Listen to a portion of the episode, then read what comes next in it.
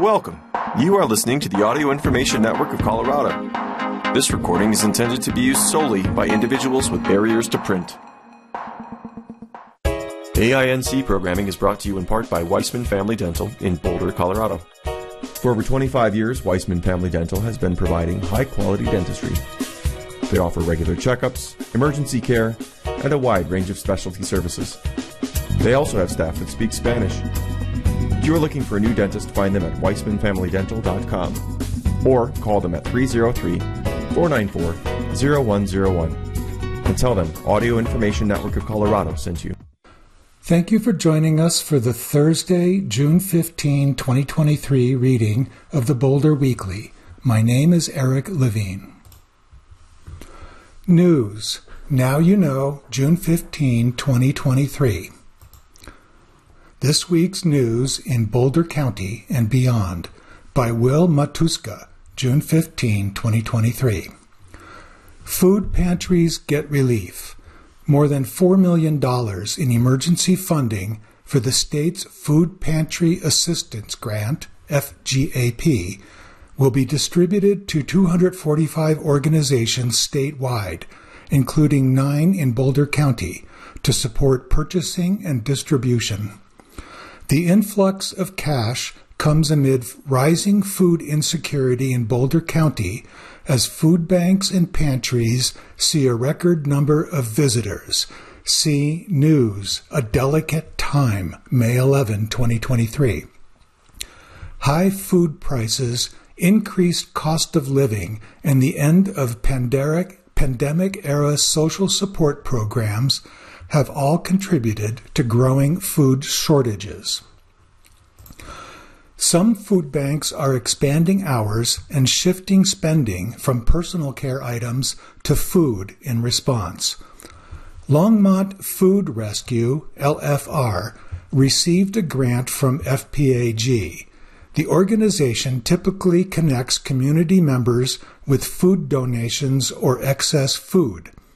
With the additional support, LFR can prioritize distributing high quality proteins that are most requested and hardest to find. Naomi Kurland, Executive Director of LFR, says as emergency benefits end and people struggle with basic needs like paying rent and childcare, quote, having supplemental funds to help people who might no longer be getting SNAP benefits they were relying on is so important, unquote. New study on air pollution from oil and gas. The Colorado Department of Public Health and Environment is looking for public input as it develops a new general per- permit for oil and gas facilities. Quote, as we look to protect the air we breathe here in Colorado, in particular in overly burdened communities, this is one of the tools that we're developing to make sure we're doing that, unquote, says Michael Ogletree, Director of the Air Pollution Control Division. The permit will be informed by a six month dispersion modeling study currently in its early stages that will measure ambient air quality and analyze how pollutants from different sources are dispersed. The Air Pollution Control Division is hosting a public meeting on June 21 to help guide that study and is accepting written feedback through June 30. The public meeting can be attained at cdphe.colorado.gov slash apcd slash outreach. Both the study and general permit will apply to upstream facilities that treat and store oil and gas, which are considered minor air pollution sources by the state. The state estimates that there are more than 10,000 of these facilities in Colorado. The new permit would be a second, more comprehensive option to cover all pieces of equipment at these facilities, typically engines, heaters, and flares, with one permitting action rather than the current multiple permitting structure. Sergio Guerra, the division's deputy director for stationary sources, says the process should take about a year, but it's too early to finalize an exact date. There will be more opportunities for public input after the study is completed. Ogletree says the feedback process is an effort to incorporate more proactive outreach in the early stages of rulemaking processes. Quote, this is some of the trust building we're working on, he says, while also doing the work that we do day to day around protecting Coloradans from poor air pollution. Unquote. Marshall Fire Cause. After 18 months of investigation, the Boulder County Sheriff's Office on June 8 identified two points of origin for the Marshall Fire. Using burn patterns, video footage, and satellite imagery, investigators found two fires merged on December 30, 2021. One started on a residential property, 5325 Eldorado Springs Drive, owned by the 12 Tribes religious cult, where a week old legal burn re- reignited from high winds. The second fire came from arcing power lines operated by Xcel Energy south of the Marshall Mesa trailhead. The Marshall Fire was the most destructive fire in Colorado's history, destroying 1,084 homes and damaging another 149. The sheriff's office said its, quote, extremely thorough, unquote, investigation was assisted by the district attorney, U.S. Forest Service, Colorado Department of Mining and Reclamation Services, Colorado Bureau of Investigation, and several local fire departments and other experts. No criminal charges will be filed, but if new information comes to light, the sheriff and district attorney's office will review it. Fed dollars for fire relief. The town of Superior is receiving nearly $400,000 in federal funding to repair damages sustained in the Marshall Fire. Funding from both the bipartisan infrastructure law and the 2023 Consolidated Appropriations Act will help restore stormwater infrastructure. Quote, this significant federal investment in superior stormwater infrastructure will bolster preparedness in the case of future disasters and improve overall infrastructure in our community. Unquote. Rep- Representative Joe Neguse, who helped champion the two sources of funding, said in a statement to Boulder Weekly, quote, we will continue to fight for a healthy, thriving, and more resilient Colorado. Unquote. Brannon Richards, Public Works Utility Director for Superior, says the fire damaged stormwater catch basins and ponds, vegetative buffers, and vegetative stabilization. Quote, this infrastructure is critical to protecting neighborhoods, homes, and the environment from stormwater runoff and pollutants that can enter our stormwater system, unquote, Richards said in an email. News Flow State Colorado River Basin Experts on Problems and Solutions to Western Water Woes by Will Matuska, June 15, 2023. There isn't a roadmap for the Colorado River crisis. Lake Mead and Powell reservoirs, vaults of western water, are historically low.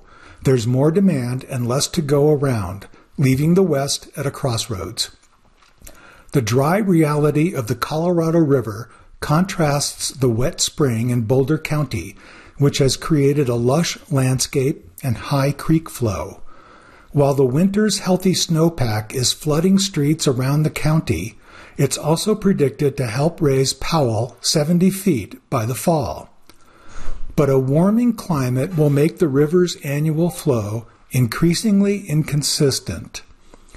At the end of May, all seven Colorado River Basin states agreed on a deal proposed by the three lower basin states, Arizona, California, and Nevada, to conserve at least 3 million acre feet, MAF, of water by the end of 2026, See News, Now You Know, May 25, 2023.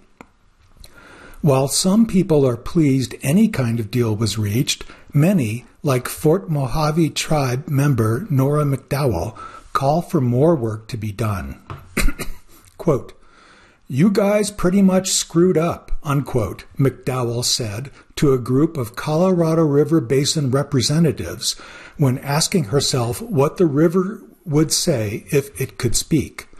McDowell was one of dozens of Colorado River Basin stakeholders, from water policy experts and tribal nations to farmers and agents from the state and federal government, who gathered at CU Boulder's 43rd annual Colorado Law Conference on Natural Resources.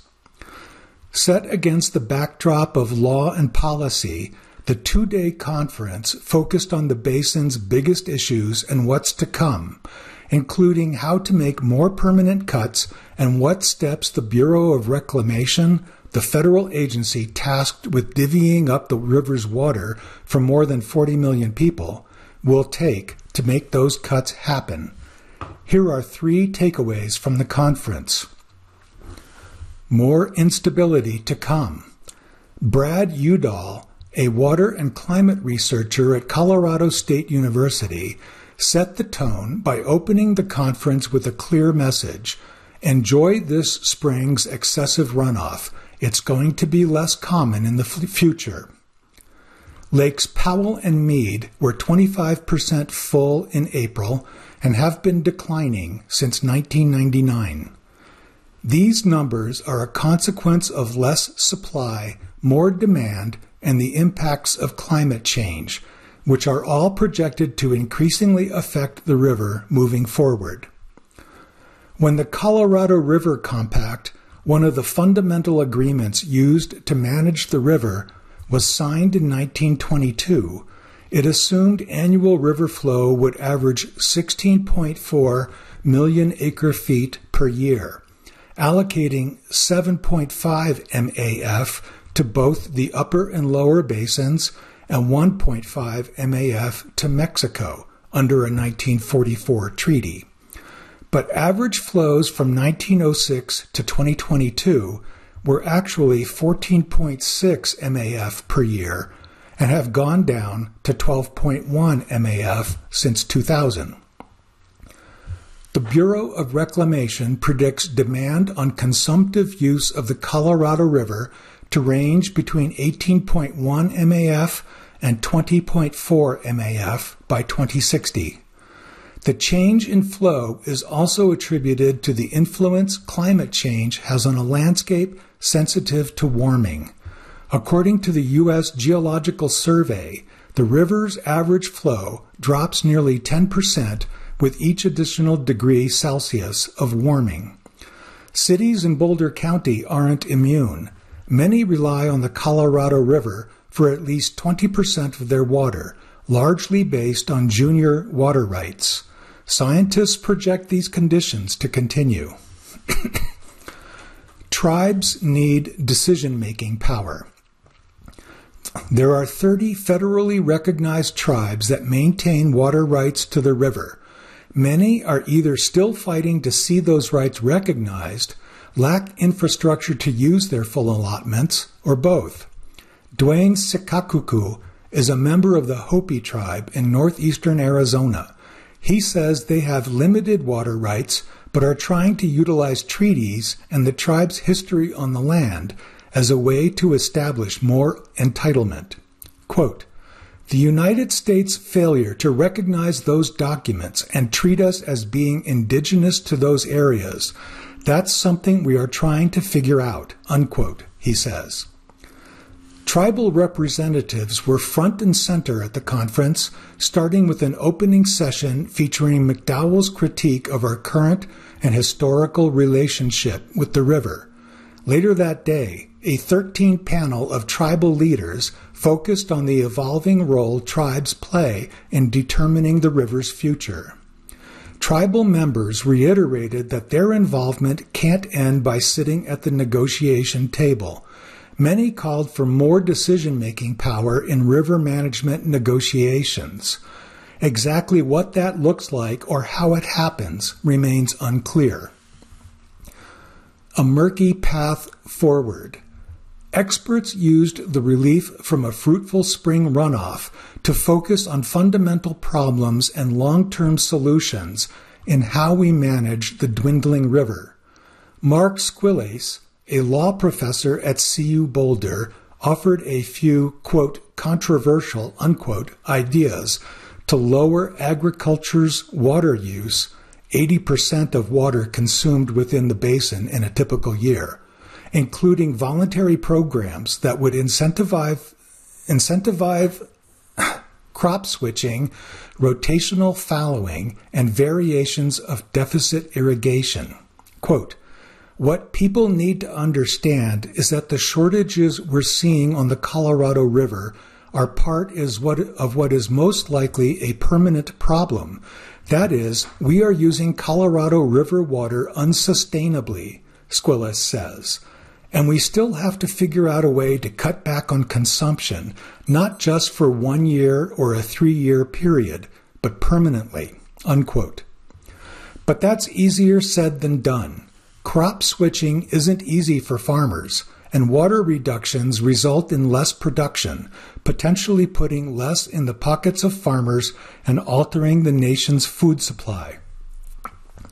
Pat O'Toole, president of the Family Farm Alliance, told conference particip- participants, quote, things have changed in a fundamental way, unquote, for farmers because of the volatility of climate change.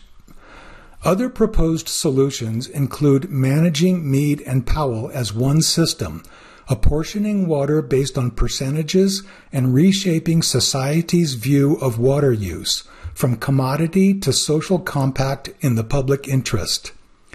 The Bureau of Reclamation is reviewing the May 22 proposed agreement between all seven states in the basin and will finalize a plan by the end of 2023. In the meantime, Camille Calimlim Touton, Commissioner of the Bureau of Reclamation, announced the start of a multi year process to establish additional water use cuts on the river post 2026. Opinion Black in Boulder, Juneteenth, Past, Present, and Future by Anthony Gallucci, June 15, 2023. How do we know who we are without knowing where we come from? It is imperative that we not start our African American story with the acknowledgement of a belated celebration of freedom from bondage in Texas aka Juneteenth, 1865, but to instead begin with a black centered narrative of the liberated African American women. This Juneteenth, let us all pause for a moment to honor them. Within a quarter decade of Boulder's founding in 1871, six years after the first Juneteenth celebration, came the city's first black women, the early African American women pioneers to Boulder were politically engaged, skilled mothers, and hard-working residents who had migrated with their recent freedoms from the eastern states. Unfortunately, they were often discriminated against by some of their white community members who had the emotional and mental disorders known today as racism and sexism. Due in part to the intersectional racism and sexism disorder, which plagued some non BIPOC people at the time, black women experienced many unnecessary challenges to their ability to find security and sustainable housing, employment, and basic sustenance in Boulder. It was not until the great African American migration of the 1950s and 60s that the black population of Boulder would increase giving the white community another opportunity to embrace our excellence. At that time, uh, African American families like the Georgia Avery household created the Boulder NAACP chapter, which, along with other efforts in the region, began to create an atmosphere in the 1970s and 80s in which black women Boulderites were empowered to advocate for racial and gender rights.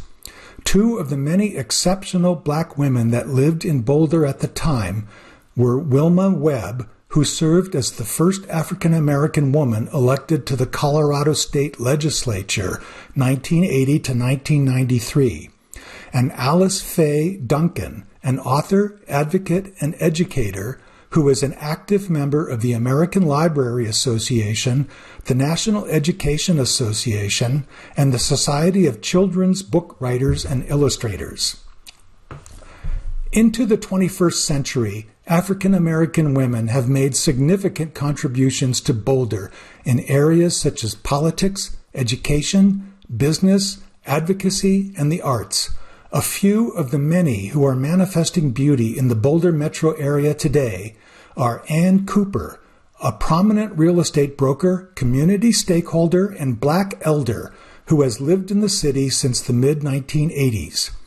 Junie Joseph, an attorney who served on the Boulder City Council 2019 to 2023 and is currently serving as a legislature in the Colorado House of Representatives for the 10th District. Yvette Rollins, the founder of YJR Management and Events, an influencer, community advocate, and organizer. Regina Smith, who worked to liberate Naropa University as the vice president of Mission, Culture, and Inclusive Community, and through Black Womanist Futurism. Katrina Miller, owner of Blackat Video Productions and co director of the film This Is Not Who We Are, which provided a necessary critique of Boulder's racist history, behaviors, and current political policies.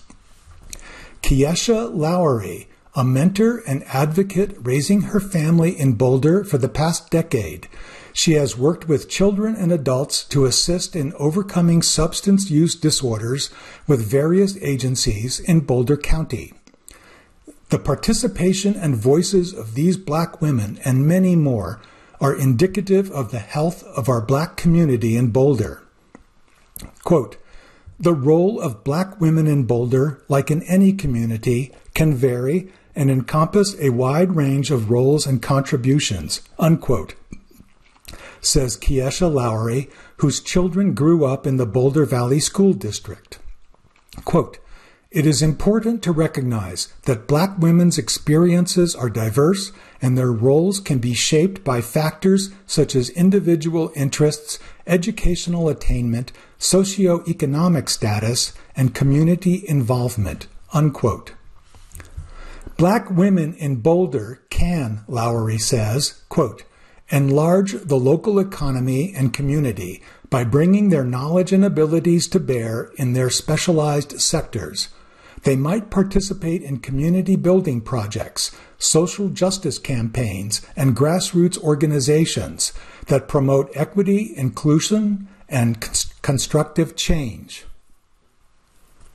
They may serve as mentors, instructors, or administrators as they help mold and direct the next generation. Unquote. Lowry pointed to a number of organizations and initiatives that support black women in their personal and professional endeavors.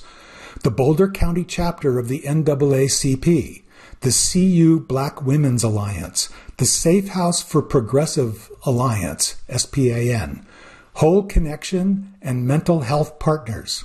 Quote, the future of black womanness is comprehensive, Lowry says.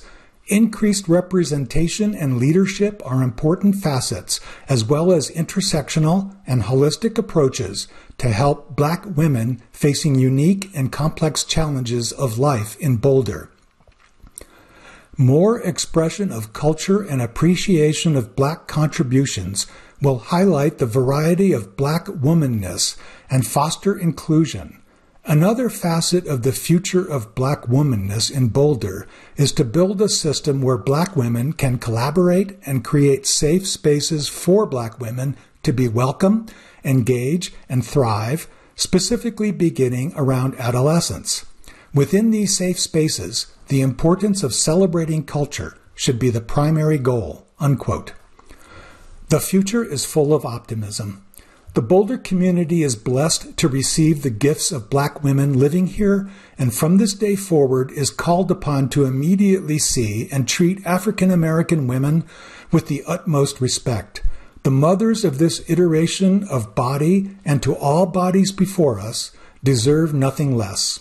Quote, the future of black womanhood will be shaped by continual collaborations with Boulder's black community and investments in our black future from the community at large, Lowry says. We are here, proud, and not going away, because we know that our black families deserve to exist, maintain, succeed, and help grow this beautiful community. Unquote. Anthony Gallucci is a dad, author, activist, and professor.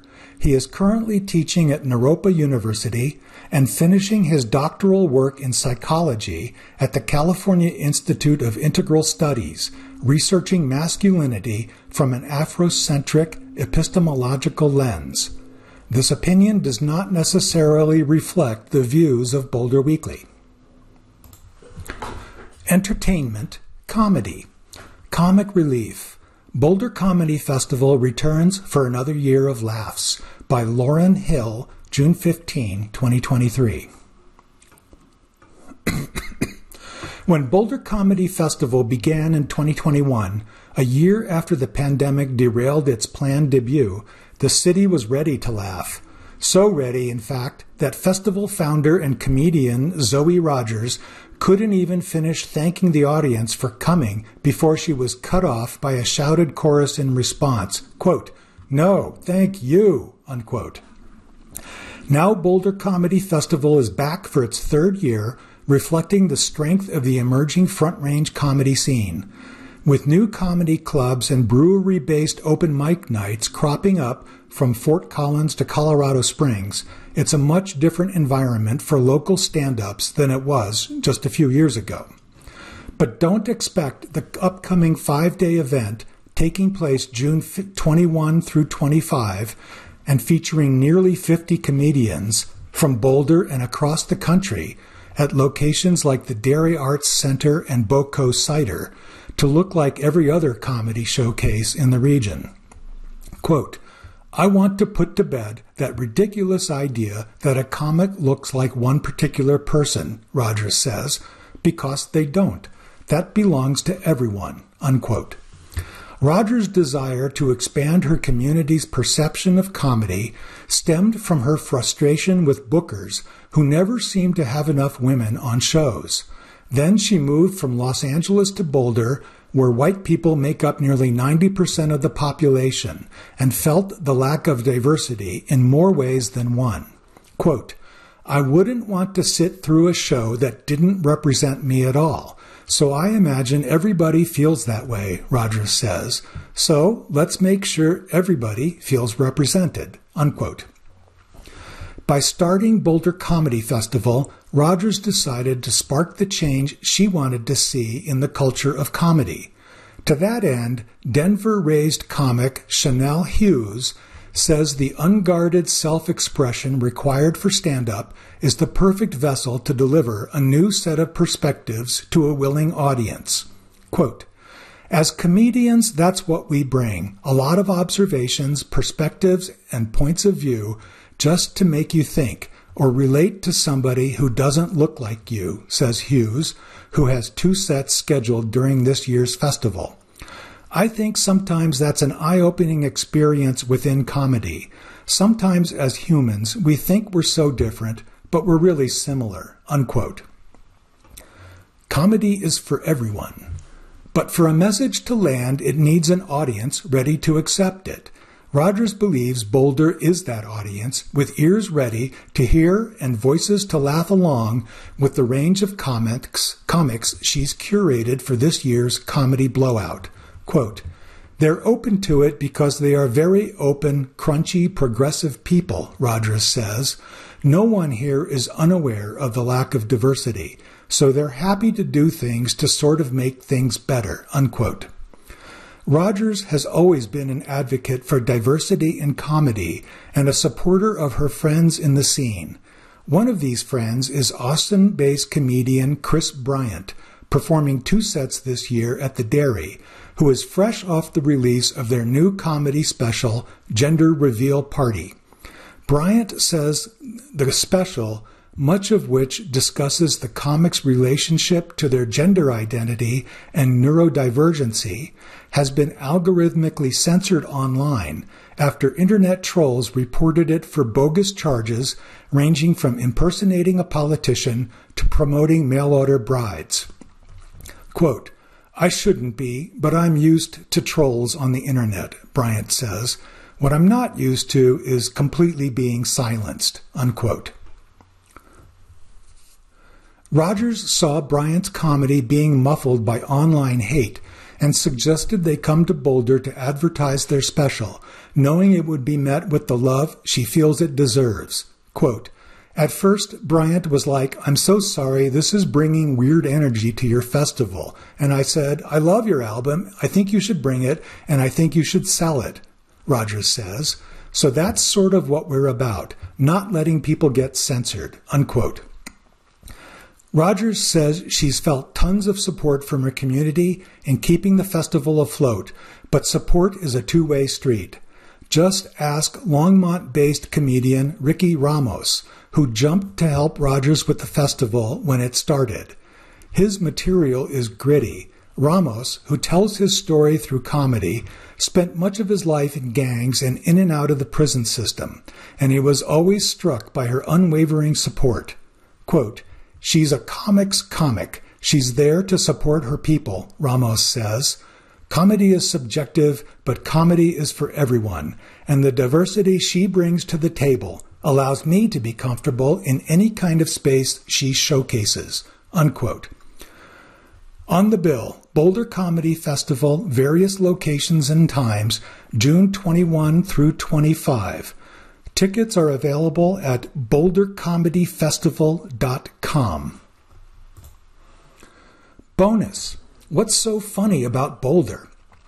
Four BCF comics on the lighter side of the People's Republic. Zoe Rogers. Quote, comics will come in and say, "Can I have, can I say this? Can I say that?" And I say, "Absolutely, but you can't make any jokes about not liking dogs."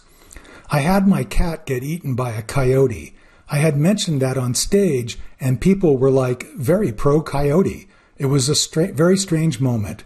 I'm trying to read you. Are you pro coyote? Are you anti cat? Like, do you understand? The coyote ate the cat, right? And the crowd was like, oh, they're beautiful animals. Also, they do a lot of supportive heckling, which I think is really funny. Typically in LA and New York, when somebody heckles you, it's, ugh, shut up. But here it's always like, yes, yes, live your truth, step into your power, unquote. Ricky Ramos, Quote, the biggest contributor to my storytelling of Boulder is the white privilege here. It is, get out of my way. I'm doing what I'm doing. You do not have enough money in your pocket to be in my lane. And it's just like, wow, okay, well, good day to you too, sir. Joss, John Novosad, quote, There's a law that you cannot graze your llama on public land in Boulder. I'm like, how did that become a law? My joke is, I had a heart to heart talk with my llama because I couldn't afford to feed him anymore. So I was like, hey, you're free. Unquote. Quote, there's another law that you cannot own a dog in Boulder. You're the guardian of the dog. And again, I think that's a really nice thought. But I'm pretty sure my dog isn't worried about that. When he comes up to me and looks at me, he's not thinking, does this guy own me or is he my guardian? So, you know, that kind of stuff I think is a little bit silly. Chanel Hughes, quote, I joke about Boulder a lot. I'm like, Boulder, you're so rich. Why won't you come to our shows and laugh? I love seeing rich people laugh. They laugh with their mouth wide open. You can see their molars. I don't even have molars. Like, let me see. Boulder gets a little stiff they definitely get stiff on race jokes and things of that nature. Comedians of color poke a lot of fun, and we talk about race relations because it's our reality. I think that's the funniest thing about Boulder.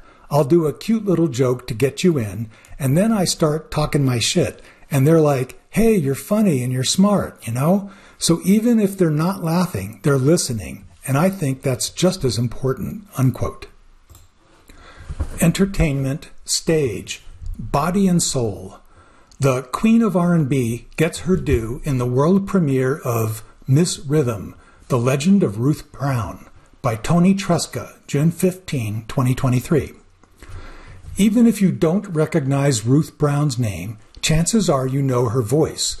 Dubbed the Queen of R&B, the legendary singer incorporated pop music styling into traditional rhythm and blues music across numerous chart-topping singles like Mama, he treats your daughter mean.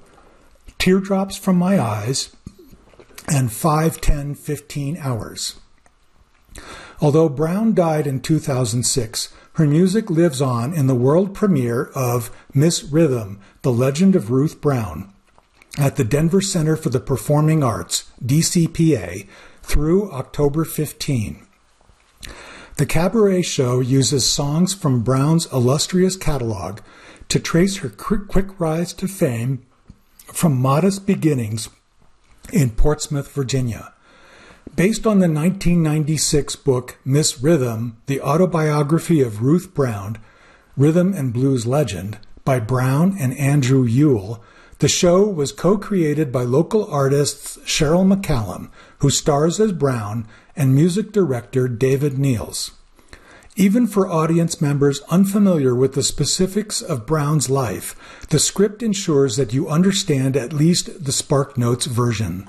Although the majority of the evening is spent blasting through 17 songs from her deep discography, the musician's history is loosely recounted between songs in a series of brief monologues delivered by McCallum, interactions with the five piece live jazz band, and video clips of the real life Brown sharing details from her past.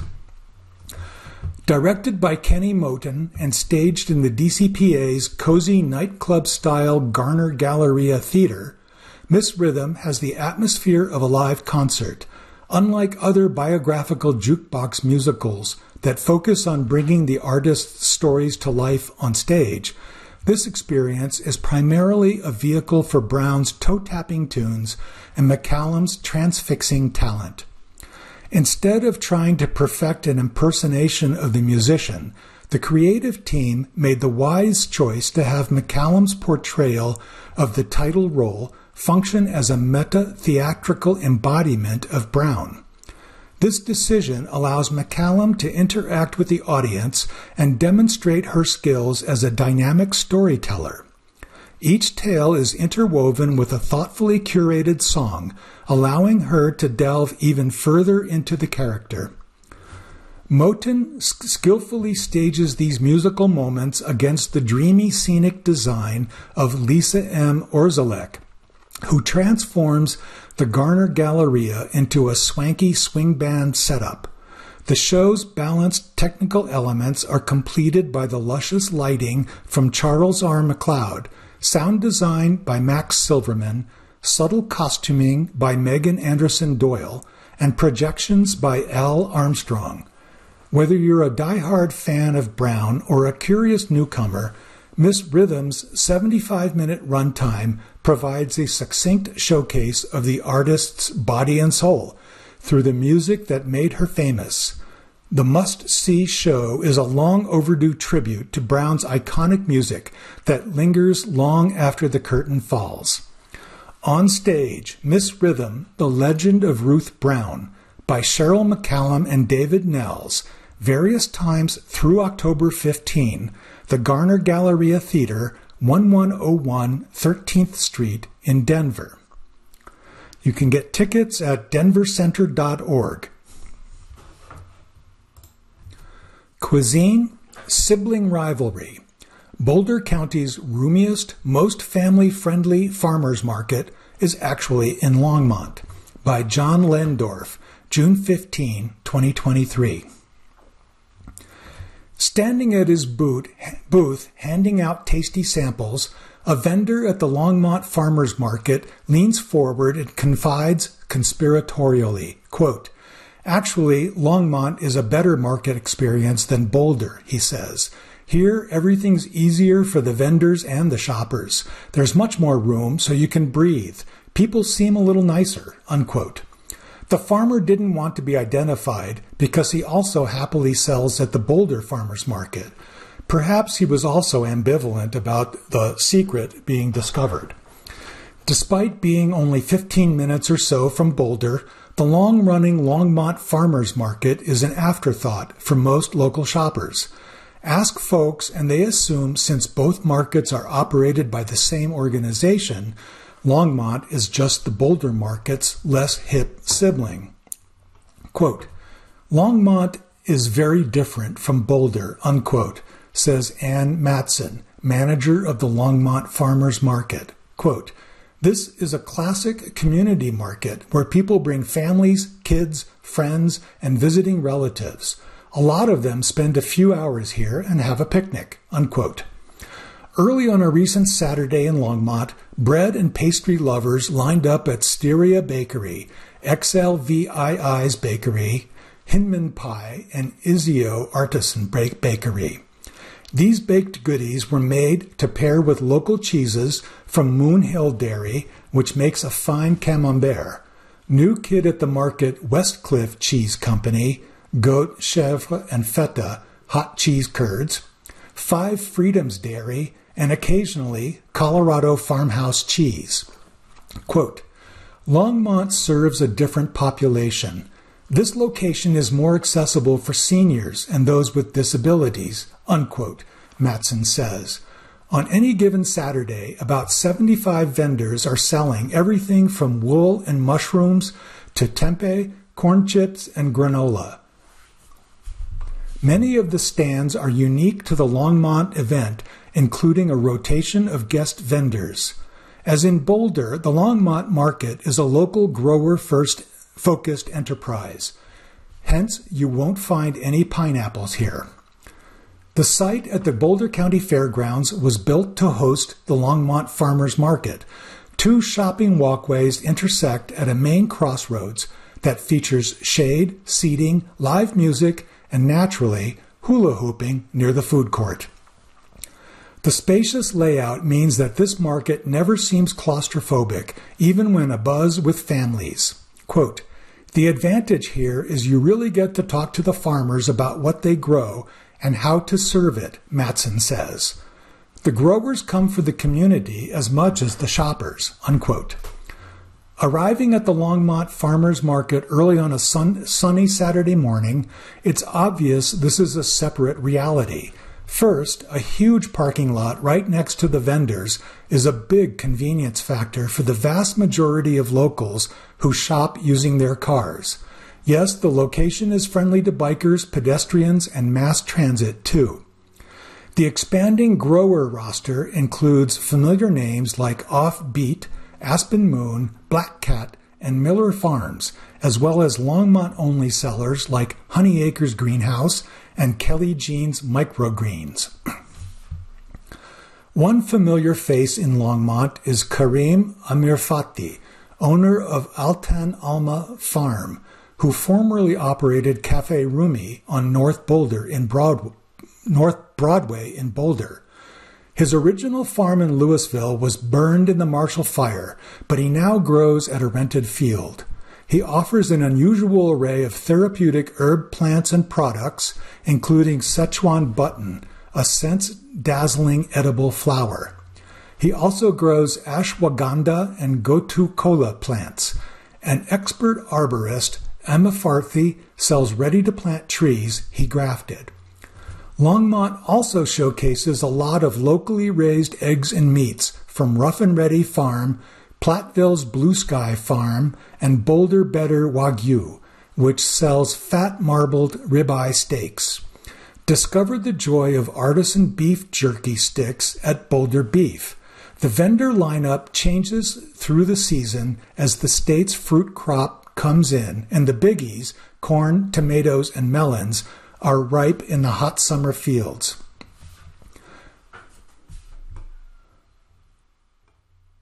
One wing of the Longmont Farmers Market is a full food court with unique offerings from Baba and Pop's Pierogi, Rev's Ribs, La Esmeralda, Momo House, and more. Adult beverages are available nearby from Longmont's St. Vrain Cidery and Abbott and Wallace Distilling. Is the Longmont market better than its Boulder sister? Call it a case of farmers market sibling rivalry, but it really depends on how you like your local farm focused shopping experience, urban or slightly more rural. Quote, the first time that people from Boulder shop at this market, they always say, I didn't know this was here. This is different, unquote, Matson says. One compelling reason to visit the Longmont Farmers Market is the opportunity to sample the spectacular fare at Rising Tiger, Chef Devin Keoprafe's Asian American catering booth. It's hard not to gush about his scallion pancake breakfast wraps. He fills savory rice flour crepes with eggs, meat, or smoked tofu, and cheese with a smear of chili garlic crisp.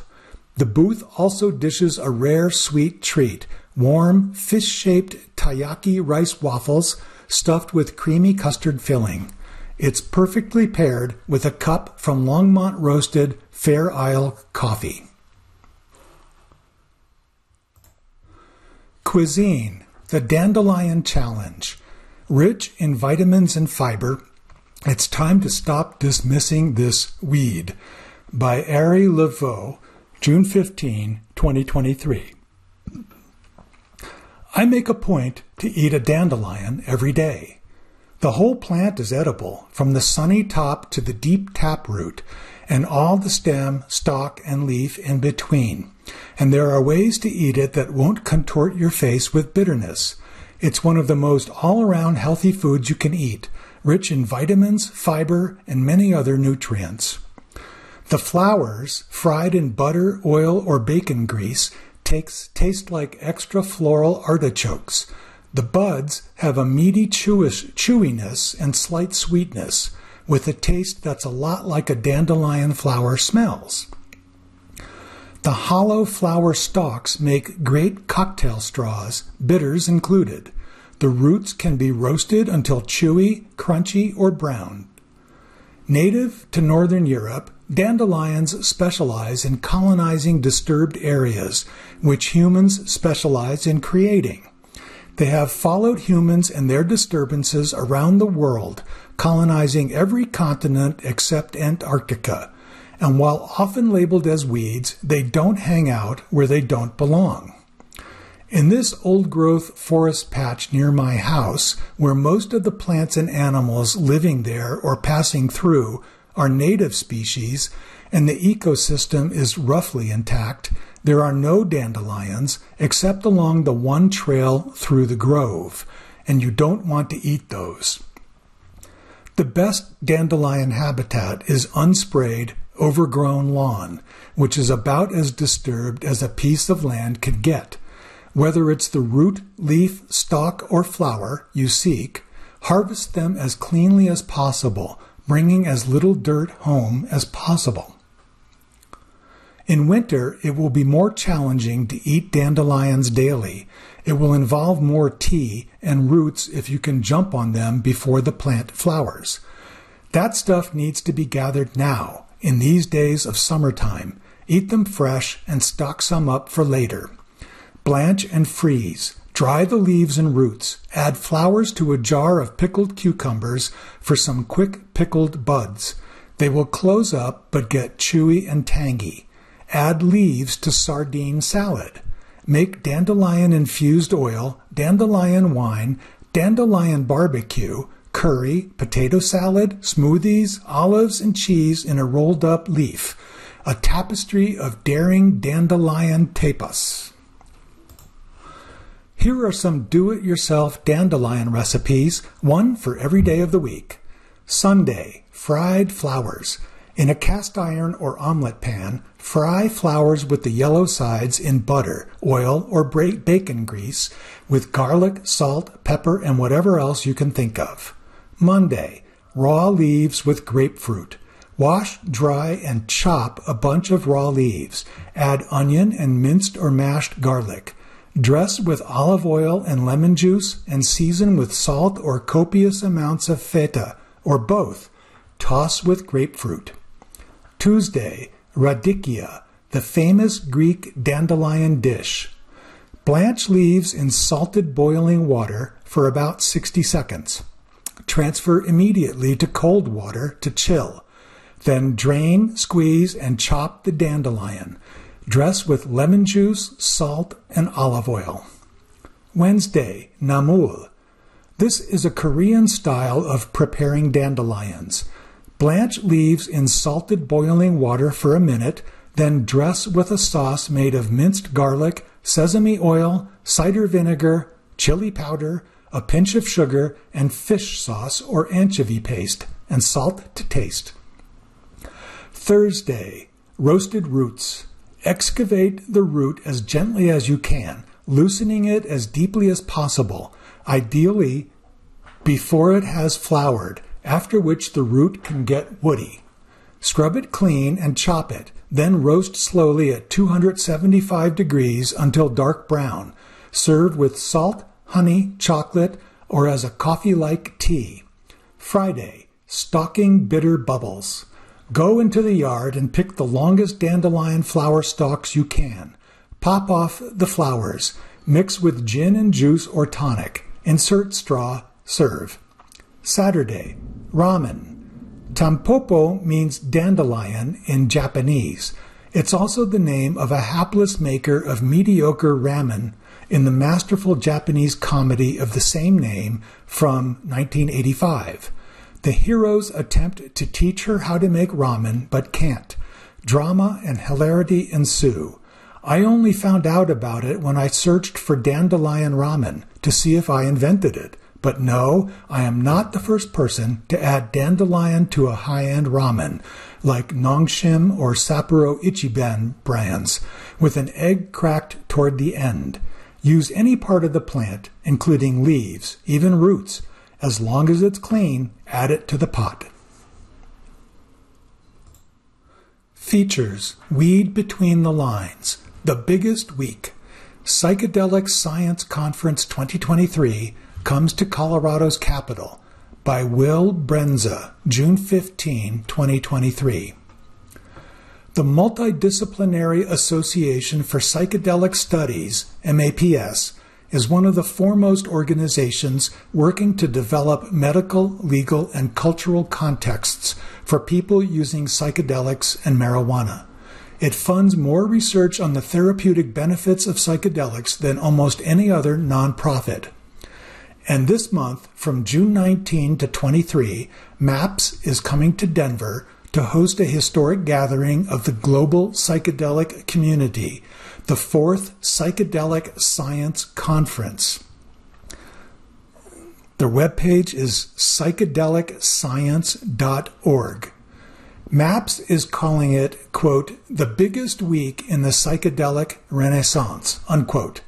There will be speakers, workshops, and a lot of time to mingle with some of the biggest names in the world of psychedelic science, culture, and community. And this event is far from annual. So if it sparks your interest, you should register sooner rather than later. The first psychedelic conference was in 2010 at the Holiday Inn Hotel in San Jose, California, co hosted by MAPS, the Hefter Research Institute, the Beckley Foundation, and the Council on Spiritual Practices. Some 800 attendees showed up from around the world to take accredited courses for physicians, psychiatrists, psychologists, nurses, and social workers. Then there was the second Psychedelic Science Conference in 2013, which drew around 2,000 attendees, and the third in 2017 drew 3,000. Interest in this sphere of research and exploration is clearly growing, and while COVID may have extended the break between the 2017 Psychedelic Science Conference and this year's event in Denver, it couldn't stop the momentum behind this movement. This year's conference at the Colorado Convention Center is anticipating well over 10,000 attendees. And it is a veritable who's who of the psychedelic world Michael Pollan, author of How to Change Your Mind and founder of the Berkeley Center for Science of Psychedelics, will be there, along with renowned mycologist Paul Stamets, NFL quarterback and psychedelic proponent Aaron Rodgers, Columbia University professor of psychology Carl Hart, and many other recognizable names. More than 300 speakers will present at the conference on the convention center's seven stages. They range in backgrounds from professors and researchers to authors, activists, artists, law enforcement therapists, Olympic athletes, lawyers, journalists, educators, and more. Unfortunately, we have run out of time. More information is available on their website. Thank you for joining us for the Boulder Weekly. My name is Eric Levine. If you enjoyed this program, please register for our free services at www.aincolorado.org or by calling 303 786 7777.